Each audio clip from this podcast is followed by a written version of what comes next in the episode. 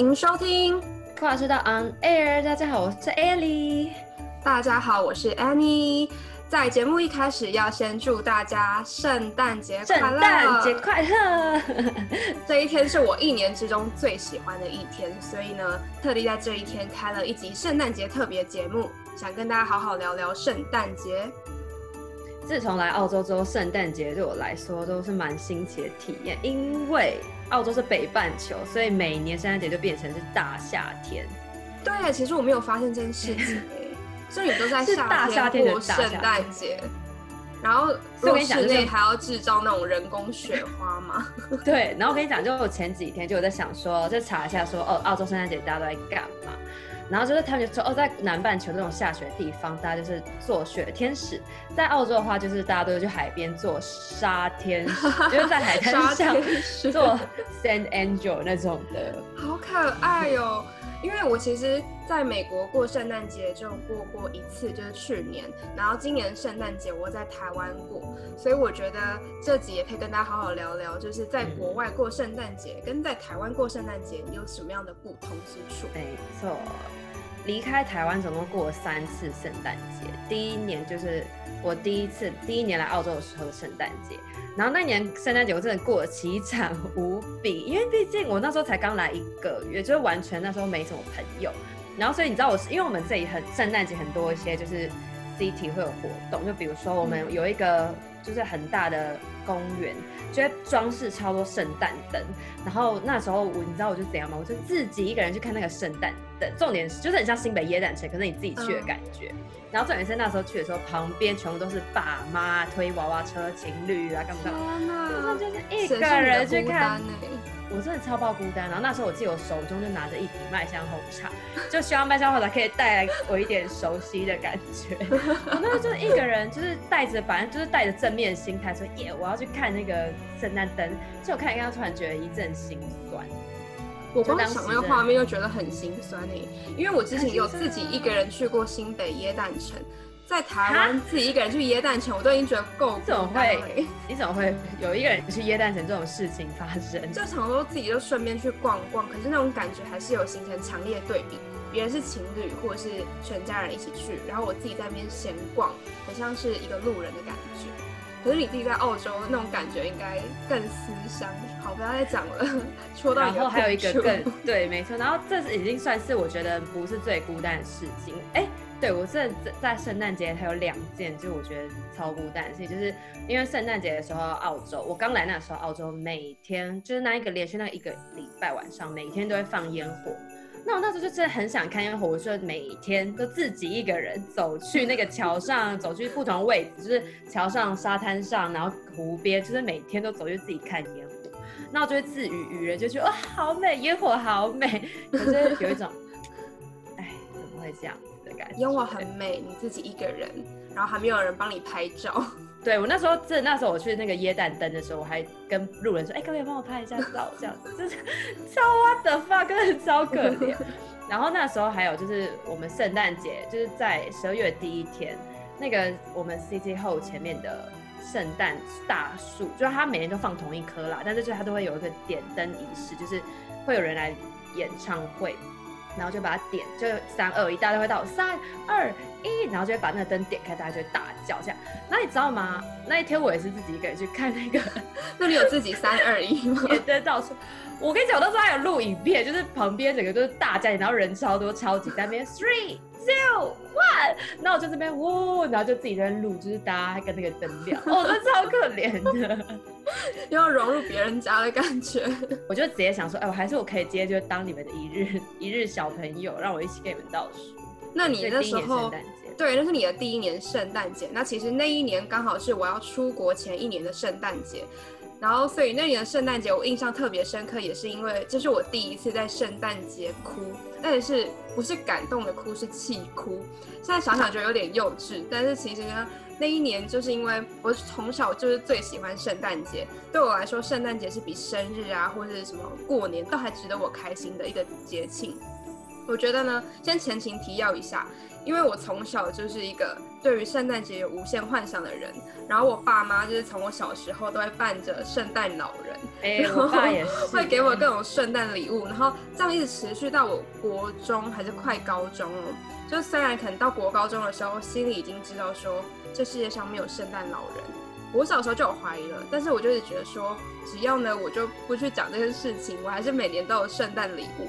所以我从小就是一直活在那种圣诞节就有礼物，有圣诞老人那种粉红泡泡里面。然后，而且你知道我爸妈那时候是很认真，就是他们都还会收集国外的邮票，然后会找我可能二十四就平安夜的时候，我会先把圣诞袜挂到门外，然后二十五一早我的圣诞袜就一定会有礼物。然后警卫都还会很配合的，在二十五号那天，就是会按我家的门铃说，哦，就是有国外寄来的包裹这样，然后上面就是国外的邮票，国外的地址，真的他们就是很厉害，然后没有破绽，真的连整套啊！而且我大概都会圣诞节的一个月前，我就会写下我想要什么，然后通常礼物就是百分之八十九十的正确，就是我妈还会用什么写英文啊，祝我圣诞快乐啊。地址也是写国外的地址，反正就是模仿的非常像，所以我从小就超级喜欢圣诞节。然后回归就是前年的圣诞节，因为当时我明确的知道我明年就要出国，出国前的一年圣诞节一定要好好过。可是那一年好像就是因为我家人都比较忙，所以大家都对圣诞节没有特别提出什么要出去走走的计划啊，或是没有说要吃什么圣诞节庆祝餐，然后我就觉得很失落。我自己有布置，就是圣诞树啊，布置家里。可是圣诞节那天，就是大家都没有很嗨的感觉，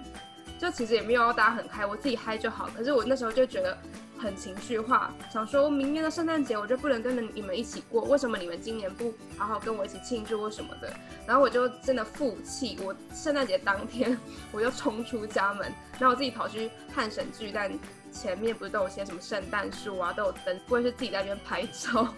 然后就越拍越生气，然后又越难过，然后到最后我又在外面气哭，想说，就是圣诞节明明就是这么重要的一天，为什么没有人跟我一起过啊？可是我家人就完全不懂为什么那么生气，然后我后来有解释以后，他们就在。跨年那一天就帮我补办一个圣诞节 party，然后那时候你就在跨年那天发圣诞节的照片 在 Instagram 上。我想这个人真的是不管怎样都一定要过到圣诞，一定要把你的那个一套圣诞布置全部摆出。对啊，我就觉得一年就这一次而已，就一定要大家都给我戴圣诞帽，每个人都要跟我拍什么圣诞节的照片，家里一定要很美。反正我现在想想就有点幼稚啊，可是我当下真的觉得这么重要的节日，每个人都要给我过。好，这就是我出国前一年的圣诞节。但我好像从小感觉起来，我圣诞节对我来说也蛮重要，是因为我高中念私立学校，天主教学校，所以我们就是每一次圣诞节都很大事庆祝，就有园游会，然后隔天礼拜又补假，就为了圣诞节补假。高中的时候，然后也会有什么，就是圣诞节都会活动很多，然后热舞社可能又要表演，然后又要班上要摆摊位，所以对我来说，我从高中。就一直觉得哇，圣诞节是特别特别闪亮的一年。然后大学可能就是也是会有圣诞气氛，是因为台北真的很冷，所以就是哦会觉得有圣诞节这样。可是好像就是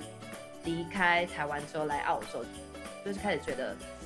圣诞节好像就有一种，反正第一年就很孤单嘛，所以就觉得，而且又是夏天，然后每年圣诞节都在玩，就这几年圣诞节都会玩水，然后就是晒太阳什么都要变很黑，就跟以前真的完完全相反。就直到去年的圣诞节是去美国玩。然后那就是我第一次，就是觉得哇，这圣诞节真的超有，比如它这个，而且有遇到雪。那时候我们在大峡谷遇到雪，然后那个时候又在那种美国大，就是真的很大那种 house 里面。然后那个 Amy 阿姨，对，不知道 Amy 会不会收听这集？哎，不是我阿姨啊，我的伯母，我的二伯母住在德州，所以当时我跟 Ellie 就去德州找我伯母一家人，然后一起过圣诞节。然后重点是那一次圣诞节是真的，连我们一进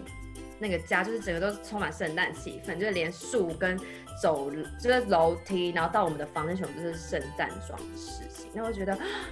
就是哇，真的可以有那种就是想象中美国房子过圣诞节的，因为其实去年也是我第一次在美国过圣诞节，然后也是我第一次在我伯母家过圣诞节，然后当时我才知道说，原来他每年就是这么认真的呃，为圣诞节做准备，有树啊，然后就是可能花园也有摆一些东西，然后家里是真的装饰的超有气氛。就算他的小孩现在都已经很大了，可是他还是会每年都觉得这个时间就是应该好好布置，好好度过。然后圣诞节大餐也会邀亲朋好友一起在家里吃饭，我就会觉得说，原来圣诞节就是这样的气氛，不是那种以前可能我在我大学的时候，我就会跟朋友去一间餐厅啊，然后吃个饭就这样结束。他们的圣诞节是真的从，我觉得其实从圣诞节的那个礼拜，礼拜一开始就会很认真的过过每一天。还有一个我觉得哎、欸、还蛮不一样，就是他们真的社区里每一个每家每户都会很认真的就是摆圣诞节的装饰，然后那个灯啊跟什么圣诞老人充气娃娃啊，然后 什么麋鹿跟什么 到处都会，就是你真的走在那一条路，就他们整个大社区，你走在那个社区路上，就是真的是可以参观新北夜诞城的感觉。而且每个家的那个装饰都很，就不会说哦，这家跟这家的装饰太不一样，就会很违和，完全不会。就是他们走进社区的感觉是大家都很认真，而且不是那种很俗气的在装饰，不是只有几盏灯，然后在那闪来闪去而已，是真的会配合可能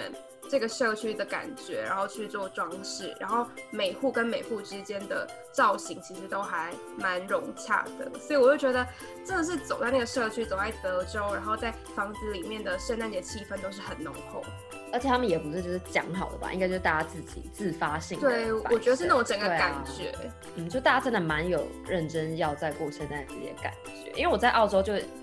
第一年就真的觉得这里的人没有在重视，就是对我来说圣诞节好像还好，就是他们好像圣诞节就回家，然后因为澳洲圣诞树又很就是每年都摆同一棵，然后又很小，嗯、所以我就一直觉得澳洲没有什么认真在过圣诞节的感觉。但是今年就是圣诞节对我来说比较有感一点，是因为今年真的是我从圣诞节前就开始都在，就是反正我就回去之前上班的地方上班，然后这件事我可以浓烈感受到很多人就是真的来买，就是变得超忙，就是真的每天都超多人来买东西，然后真的都是买圣诞礼物，那我才觉得哦，其实大家都。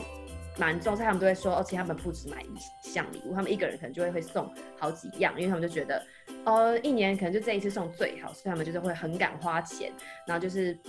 在圣诞节这段期间，就是大家都会花很多钱买圣诞装饰，然后圣诞礼物。那今年让我觉得比较有感，是因为我在上班，然后就遇到很多人，然后每次就会跟他聊一下，然后说，哎、圣诞节过得怎样？哦，你要买礼物吗？还是买给自己什么的？就会跟他们聊聊，就觉得，哎、其实澳洲人还是蛮在意圣诞节的，就他们还是有那种仪式感，可能就是会放在他们自己家里，就是家庭的那种传统文化仪式感。对，我觉得美国的圣诞节可能就很外显的，就是你走在路上，你就会知道这就是圣诞节，然后每家的装饰都很浮夸。可能澳洲人就是自己在家里跟家人一起过啊，或者朋友一起过，比较低调一点，会跟个性就是有关系。可能也是，可能跟我们政府没什么钱，哎、欸，我们市政府没什么钱有关系吧。但是就是我们这里还是蛮多活动的，就是今年蛮想说 COVID，所以可能因为这样就会取消很多东西。但其实我们目前是有烟火被取消，可是像那种，因为我们之前每年圣诞节都会有一个礼拜都会有户外电影院，然后就是会每天都播两部圣诞节电影，所以就可以在河在河边，然后就是看电影这样。就今年也是有，然后昨天。下班的时候回家路上又有看到，就是我们在市中心、市区的中心有放好几只认真真的麋鹿，就在那边，然后这是真的麋鹿，就是把真的鹿放在市中心，嗯、然后就是放朋友人可以去拍照啊，干嘛的，嗯、就觉得哎、欸，其实还是有圣诞气息啦，只是圣诞树就是小了点，然后跟都是同一棵。对，因为上次其实在美国啊，还有一个很特别的是，每年快要到圣诞节的时候，很多家庭就是会开车到圣诞树农场去买一棵真的树，然后就是圣诞树。所以这点也是我到美国以后才知道的。因为在台湾，我在家里布置其实都是买那种塑胶圣诞树，对，就是可以放很久，然后可以有很多年，对，还有各种 颜色，哎，就是像我家是粉红色的，又白色的。然后可能就是其他文具店啊，或者什么大卖场都有卖各种颜色的圣诞树。可是我到美国以后才发现说，很多家庭是真的会去那种农场，然后选一棵适合放在自己家里的树。有些像是买一些松柏啊，或是一些比较大棵那种，然后比较好养的树。我伯母之前就说，他们好像有一年就是专门开那种租那种卡车，然后去买那种大棵的树放在家里。然后我也觉得说这样还蛮酷，因为是真的不一样的感觉。嗯，我之前也是看蛮多，就是在外国的朋友，他们就是会开卡车，然后就是去挑树，然后就把那个树这样子人家放在上面，然后这样载回家。对啊，超酷的。我在澳洲还不知道有没有这种地方。因为我觉得他们真的是因为到圣诞节或者是圣诞节前十二月就是一个大家会觉得快要放假，然后可以跟自己的，因为其实感恩节到圣诞节这段期间开始就是大家会想说已经准备要休息了，然后跟家人团聚或跟朋友团聚的时间，所以他们是会很认真的准备十二月的所有活动啊，包括布置什么，他们也都花很多时间去准备，所以这点也是我觉得在国外能为什么能够感受到这么浓厚圣诞节气氛的原因。那不过我今年就是因为回台湾了，所以今年的圣诞节就是在台湾过。我今年还是搬出家里那棵塑胶感圣诞树，然后我特别帮它装饰了一下，没有办法买到真的树，但是就还是要好好的布置一下。希望我的家人今年。也能好好跟我一起过圣诞节，在这边呼吁那个魏氏家家家族，今年请好好的帮这个魏怡元小姐一起过圣诞节。但是有听这个 podcast 的魏氏家族，对我真的超级认真布置，然后我连那个桌上都还铺那种圣诞节的桌垫桌，算是那种桌布，然后还放一堆蜡烛。那你今年圣诞节要怎么过？嗯，突然一想，好像觉得我很久没有装饰圣诞树，因为自从我去台北念书之后，四年都没有真的装饰。就是之前在台高雄家会，可是去台北之后都没有。然后后来来澳洲后就真的在真的没有再碰过圣诞树，所以我觉得哎、好像真的蛮久没有装饰圣诞树。但今年哦，我今年圣诞节的计划就是跟我朋友，因为我那天也放假就没有上班嘛，所以我那天就想说，我跟朋友就是白天就在家里准备一些圣诞节的。点心跟就是小点心，就是那种，因为我朋友他们很会看圣诞节那种书，就他们都有教很多可以做的很像圣诞气息的点心，然后就是一起做一些小点心之后，我们应该会一起去就是湖边，就是也是野餐，那我们就是大家都带一样，然后我们就准备礼物，然后可能就在一边野餐一边就是交换礼物，这样就是今年算是蛮普通的圣诞节，但就是我前几天又有去那个我们圣诞节的，就是户外电影。然后又有去看了我们市区的圣诞树，所以怎么讲起来还是就是一个无聊的圣诞节啊。不过我听起来是觉得很有趣，而且你刚才讲到交换礼物，我觉得这也是圣诞节很重要的一部分呢。因为其实我好像想想，就是我从幼稚园开始，每年好像都有跟不同的人就是交换礼物，然后一直觉得这很有趣。虽然有时候收到那种有点烂的礼物，心里会。很不开心。哎哎哎，最烂礼物是什么？要不要讲一下？我知道最烂的礼物好像是马桶刷，哎，那我真的气死，就是因为那应该就是一个不喜欢刷马桶的人。对啊，我就不喜欢刷马桶，虽然马桶刷可能还算是蛮实用，一些价值或实用性。可是我就是没有在刷马桶的人呢，就给我马桶刷，我真的气炸哎。但地狱礼物就马桶刷。对啊，你有收过什么很烂的交换礼物？有，这也不算交换礼物，我这就是好像在我某，在我某年某任男友中，好我也没好我也没几任，但就是某一任男友中，希望那个人不要听我 podcast，但是他是真的送我，就是好像是他妹妹的东西，然后就是在圣诞节那天当礼物送给我。为什么啊？那我我觉得这好比马桶刷烂的，因为马桶刷是新的礼物。至少还要去小北百货买吧，一支可能还是要二十块。对啊，就是至少是新的，有包装的。对啊，我那就是，反正我一开始也是问说，哎、欸，为什么就是送这个啊？然后叭叭，然后后来才听说，哎、欸，好像是他妹妹。但你不觉得每次只要一到圣诞节之后，就会觉得，哎、好一下子就忙，就是又到跨年，所以就是在年底就会觉得，哎、特别烦，行程很忙嘛，因为圣诞节过过过，然后过完之后又接跨年。我觉得十二月一直都是我最喜欢的一个月，因为你看过了圣诞节，然后到了年底跟大家一起跨年以后，就是新的一年，然后我都会认为说十二月是。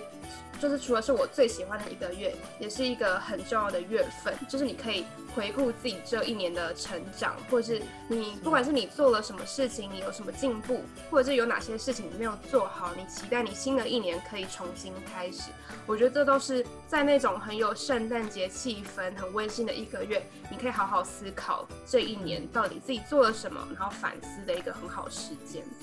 就我自己也是到了每年十二月，我就会选一本自己最喜欢的日记本，当明年一整年使用，因为我真的觉得很重要哎、欸。我就是一个计划控，然后我也觉得就是我很喜欢把一切事情都写下来。然后因为日记本是要用一年的，我一定要选到一本就是我自己真的很喜欢，对，就很神圣的选，然后选一本最喜欢的，我就会开始排一些就是自己可能明年很明确知道要做的事情。然后还要写下自己的那种 New Year's Resolution，就是新年决心，新年新希望。所以你今年选的神圣的，就是明年的日记本是哪一本？我还没有选，我今天有去看。你还没？但是我通常真的我要花很多时间，我要看不同店，就是可能网络上啊，实体店面我都要看完，oh. 我才要选一本就是自己最喜欢的。毕竟要用一年，一定要好好慎选。我以前每一年的日记本都是自己做，就是我都喜欢买那种很素很素，然后我就自己喜欢贴封面，就是我喜欢贴汉堡的照片，我真的好几本都是汉堡照片在封面，然后自己每年都会贴贴纸，就是弄成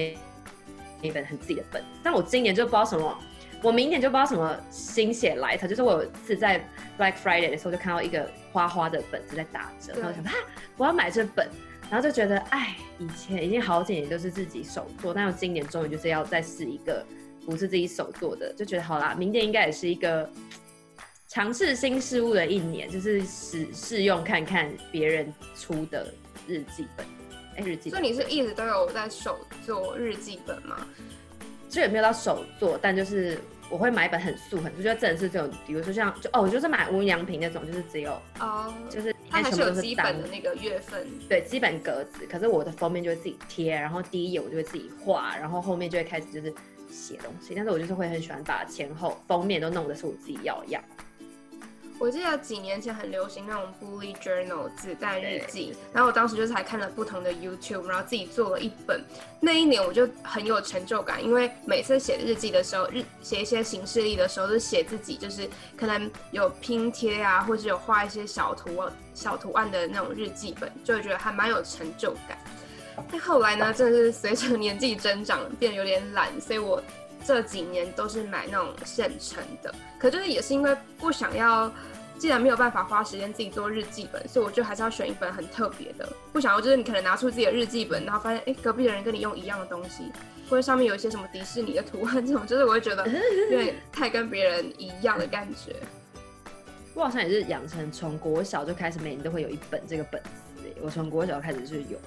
不过我觉得今年二零二零算是很特别的一年，因为我自己就是这几天在翻，就发现其实我二零二零年的日记本内容少的非常多，就对我来说有一大段空白时间。然后我就想说，到底这一年我是怎么度过的？感觉这年过得特别快，可是好像没有特别觉得有做什么很大的事情或者什么的。然后日记本的那种。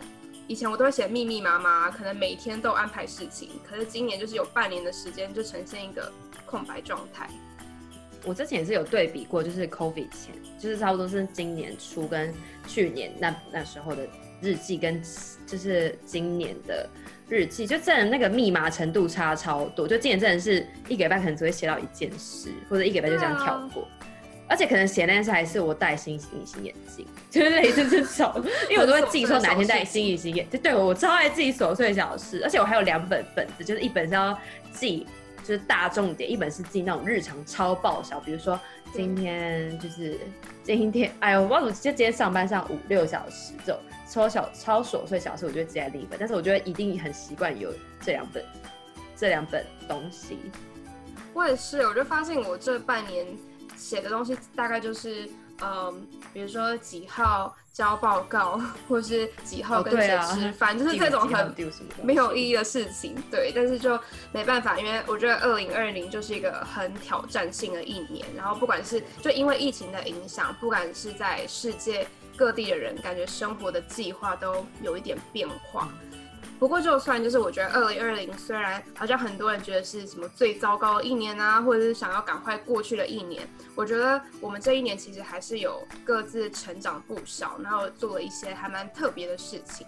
你有没有什么事情觉得是在今年你做觉得是很特别，人生中很不一样的事情？其实老实说，就是大家都有说今年是一个很糟一年，但我真的必须老实说，今年对我来说其实是一个还蛮不错的一年呢。就是在好像在这个 COVID 乱世之中，我好像收获其实蛮多的。就是首先一开始就是我就是因为一直被困在，也是也不是说困，但就是我现在也出不了境，所以我就一直都一直只能待在澳洲，所以就变成我本来是计划很多旅行干嘛，现在都变成在澳洲自己的旅行。但我就觉得其实。为什么我当初会一直觉得说，我一来澳洲，我就要一直想说，哦，既然我都出国了，那我一定要再去哪一国，再去哪一国，再去哪一国？我觉得其实你好好有时间在这个地方，然后好好的去就是了解这里的地方文化什么的，然后好好去探索这里的美，其实我觉得这是一件超不错的事。就我今年在这方面，让我觉得我好像更爱澳，更喜欢澳洲，是因为很大部分原因是因为我们就在这，然后不停的去探索这里。然后今年还有很多很幸运的事情，就像。本来本来要被停掉的实习，也就是有顺利进行，然后我也顺利实习完也毕毕业，就是让我觉得哦，今年对很多人来说可能就是那种因为 COVID 所以要延毕或是要停一年或什么的，但是我就是还是可以顺利实习完又毕业，所以对我来说其实还不错。然后也因缘际会，就是遇到很多贵人，就像我现在这个，我现在不算正职工作，但就是打工什么的，但是也遇到一个非常好的老板，然后就是。也是很配合我的，配合我时间，那也对我很好。就是很多事情又让我觉得其实还蛮幸运的。然后也是因为在这个乱世之中，可以用乱世来形容，反正就在这个慌乱之中，允许在这个慌乱之中，就觉得自己也因为这样子，然后得到很多心灵的平静。因为你花非常非常多时间在跟自己相处，就是相比我今年年初的我，跟现在年底的我，我就会觉得我已经面对更多事情，我已经可以更了解我自己，更很沉稳，因为我。在这段时间，我已经好好的去跟我自己对话，然后就是更了解我自己，所以我觉得，哎、其实今年对我来说就是反而其实还不错。但我知道对你来说，就是在美国发生很多事情。对，但是我觉得今年算是对我来讲高低起伏的一年。我觉得我不会把它定义为不好的一年，我也不会说这个是我特别喜欢的一年。但我觉得是真的让我有很大成长，不管是心灵上，或是你实际做的事情。因为我觉得也是因为疫情的关系，我可以找到实习，这个是在我计划之外的事情。嗯，我觉得，因为我本来是没有打算在学期在学校期间，然后再多一个实习。可是因为现在的实习是可以在家里做的，所以变成是我得到这个机会，我觉得在我的履历上也是还不错的一个表现。然后虽然对我来讲，研究所一开课就在网络上上课，蛮。就是我现在想起来还是会觉得蛮难过，蛮对，就很感慨，没有办法好好跟同学见面啊，然后到校园上课。可是我觉得也是相对的，给我自己一个机会去看看说，哦，就是当每个人都遇到这样的状况的时候，我还是一样在课堂上利用网络，然后跟同学互动。而且我其实认为在网络上课更多就是给自己更多的挑战呢，因为在班上你有时候可能就会想说啊，这堂课我比较不会，我就。躲到比较后面几排啊，或者是我可能就跟一些比较厉害的人坐一区，然后蒙在里面。可是因为现在是网络上课，你每个人发言的机会是一样的，然后你没有办法说躲在哪里，就变成是你真的要很直觉的，就是把你的想法，然后看着镜头讲出来。我觉得这也算是对自己蛮大的挑战，也逼得自己要进步，然后很正视自己可能不足的地方，面对就是。我可能对于镜头会还蛮害怕的，可是我现在就是变得可以比较坦然面对这一切。而且我觉得也是因为疫情的关系，让我更能够算是好好思考自己的规划吧，人生规划。因为我觉得我一直都是那种，就像我刚才讲的是计划控，所以我以前就是如果我没有事情按照自己的计划走，我就会觉得毁了，然后可能我之后计划都被打乱了。但今年就是因为有太多这样的事情发生，我有太多计划，不管是旅行或是可能我学习的计划被影响，更让我知道说，本来好像人生就是不可能有的事情都照着自己的计划去走，然后变人，我个人觉得好像懂得比较弹性的运用自己的时间，然后当计划被打乱的时候，我可以比较冷静的去思考下一步要怎么走，像是我现在就是面对。呃，之后到底什么时候回美国啊，或者是我毕业后要怎么走？其实我还是有不断的矛盾之处，然后也犹豫不决。可是我变得，就我觉得如果以前的个性啊，或者以前的心态，我会有点手足无措，然后可能就只有哭吧，不知道怎么办。但我现在就可能会帮自己想 Plan B 啊，或者是甚至有 Plan C 这种三种不同的计划。所以虽然今年真的发生很多事情，然后有很多让我觉得就是很气、挫折的地方，但也觉得是真的能够蛮多成长的一年。对，我觉得每个人应该都就是学会，你不是只能有一个计划，你要有好几个 backup plan，然后好像也大家也越来越学会说，遇到什么事情的时候，你要马上有新的方法去应对，就是有点像是兵来将挡，水来土掩那种概念。对，但是我觉得今年对我来说，我觉得蛮可惜一件事情，就是因为我现在也没有办法回去台湾。就我最近有一个很深刻的体会，就是觉得好像错过了台湾很多很多东西。我就觉得，对，虽然在国外你可以获得东西很多，你可以获得在台湾获得不到的很多。经验跟很多体会，可是今年就会一直让我觉得，我好像错过很多台湾的跟家人的相处啊，跟朋友的事情。就像可能九九九九才更新近况一次所以，就会觉得，哎、我已经错过。原来你已经跟前男友分手，然后又新男友了，又新对象。哎、原来你开始换新工作，原来你去台北上班了什么的，就是你没有办法在，因为你已经习惯，就是。在这边的生活，你就是享受当下，所以就变成你跟朋友接轨的时间不会像以前在港台湾时候那么频繁更新。所以我就开始觉得最近，因为可能最近年底就会跟蛮多很久没联络的好朋友的，就是接上接上线之后，就会开始觉得，哇，这段时间我真的错过好多。然后大家都因为 COVID 或是因为什么事情什么事情，就是发生好多事情跟改变好多。然后也会觉得，因为我一直回去不了台湾，那我爸妈也进不了澳洲。那我就会觉得好像也就是错过很多陪伴他们的时间，就是让我觉得这一点会一直让我觉得蛮感慨，因为我也不知道什么时候才可以回台湾，就是因为我接下来还有签证问题嘛。对，但我觉得应该也让你知道说，就是更珍惜当下，然后更珍惜就是你可以跟朋友或家人相处的时间。因为我觉得我在回台湾以后，我把自己的步调放慢，当然也是因为现在是就不现在不是上课期间，所以我变得有时间好好的。在高雄走走啊，或是在台湾各地走走，然后回去见见老朋友，然后也把自己的脚步放慢，然后好好的更认识台湾，然后跟有更多时间去陪伴自己的家人朋友，对我来说也很重要。因为以前就真的像你说的，就是我觉得好像在美国这快一年的时间，我也错过了很多跟朋友的聚会，然后很多事情也是我回台湾以后才。有慢慢的就是接上啊，然后去了解的，而且特别是我这次回来就发现我自己在的城市有很多的改变，我觉得高雄变得很漂亮，所以我就更珍惜现在可以待在台湾的时间。因为说真的，我也不知道我什么时候再回美国，那回美国以后我什么时候可以再回来？觉得这趟回来不但让我就好好的就是重新更新一下自己跟朋友的近况，然后也能更珍惜现在。拥有的一切啊，然后珍惜现在的时间。嗯，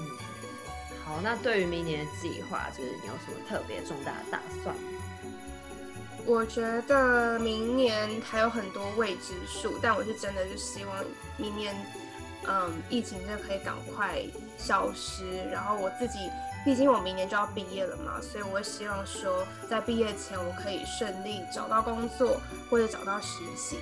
如果真的就是找工作有些困难的话，我觉得我可能也不会到给自己得失心那么重吧，会给自己很大的压力。我觉得就见招拆招，然后就想想我想要做的是什么，或是就算我到最后可能要先回台湾一阵子什么的，我都觉得没关系。反正我觉得只要我一直清楚知道自己要做什么，其实不管。要什么时候才能达成自己的目标？好像其实都没关系。就重点是你要清楚知道自己要的是什么，然后有没有为自己的目标而努力。所以虽然讲有点笼统，因为我觉得对于未来我还有很多的不确定性。可是我自己知道说，我现在好像就变得更勇敢一点，然后更不怕去尝试新的事情。那你有没有什么就是给自己的新年新期许啊，或是设立的目标？其实我觉得现在是你不能去期望未来太多，因为什么事情会发生你都不知道。但是你不能没有自己的计划，所以就是把那个蓝点叫蓝点，就是把那个点设好，至少知道你要达到什么目标。但是不需要说我非到不可，或是发生什么事情我就是没办法弹性。所以我觉得做人就是要弹性，所以我就希望我明年是可以是个弹性的人。这是什么老梗接法？对，但是我就希望明年的大方向就是我当然是希望明年出国，因为我就是最近有在投一些履历或者干嘛，可是是因为现在年底有圣诞节，所以非常非常难找工作，所以我当然就希望明年出后我可以就可以顺利，就是当然就找到在澳洲的工作，然后办好我接下来的签证，就是我明年最大最大的期望。然后再来就是我就设立了我明年一定要去乌鲁鲁的旅行计划。乌鲁鲁大家应该知道吧？就是看过地理课本的封面就知道那颗超大石头。澳洲的大肚鸡，那就是乌鲁鲁。哎、欸，我不知道。好，如果大家不会画，大家不会画，赶快去看高中的地理课本。哎、欸，地理课本封面呢？有，有地理课本封面是乌鲁鲁。大家现在赶紧拿起手机搜寻。所以去那边要做什么？去那边就是要看着那颗大石，因为你知道那个，真是你看到那一个很大很大的高，很像高地，但其实那是一颗石头，超猛的，就是石头可以大到跟高地一样。好难想象哦，我觉得我先回去看地理课本。对，大家去看地理课我会 Google 一下，就是看乌鲁鲁。对，反正我就明年也很想去，因为他在澳洲的蛮中心的。就我现在还没有进过澳洲的那一我觉得明年的计划就是差不多是这样。节目的最后呢，希望大家不管今年经历了什么事情，有好有坏，都要用正能量，然后用乐观的心态去面面对新的一年。然后也希望大家新的一年能够身体健康。然后平平安安、顺利的完成自己想做的每一件事情。对，就是下次我们见面应该是明年了，所以先祝大家圣诞快乐跟新年快乐。这集节目就到这哦，谢谢大家的收听，我们明年我们明年见，拜拜，拜拜。